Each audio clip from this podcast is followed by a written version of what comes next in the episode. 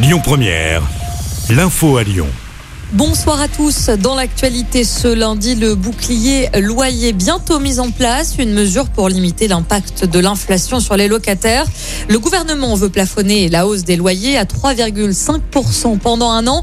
Une réunion avait lieu aujourd'hui entre le Conseil national de l'habitat et les acteurs du logement. Et puis à ce propos, le gouvernement souhaite aussi revaloriser les APL de 3,5%.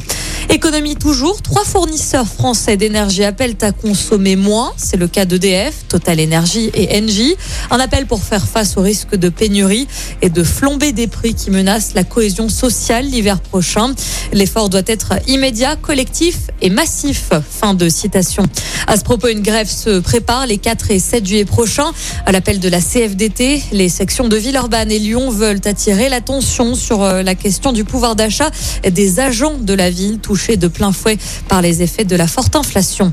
Les routiers sont appelés également à faire grève aujourd'hui partout en France. Cela concerne les chauffeurs de car, les transporteurs de marchandises ou encore les ambulanciers qui bloquent plusieurs zones industrielles.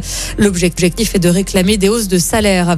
Dans le reste de l'actualité, les pompiers du Rhône étaient mobilisés sur un incendie dans le 8e arrondissement de Lyon tôt ce matin.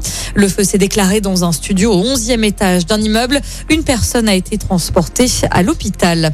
Et puis du changement à Villeurbanne dès aujourd'hui. La totalité de l'avenue Henri Barbus est désormais piétonne.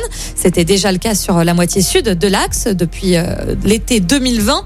La partie de l'avenue comprise entre le cours Émile Zola et la rue Anatole France est donc définitivement euh, fermée aux voitures. Une mesure qui s'inscrit dans le cadre du renouvellement du quartier des gratte-ciel. Seules les livraisons sont autorisées en matinée du lundi au samedi. Écoutez votre radio Lyon Première en direct sur l'application Lyon Première, lyonpremière.fr et bien sûr à Lyon sur 90.2 FM et en DAB+. Lyon Première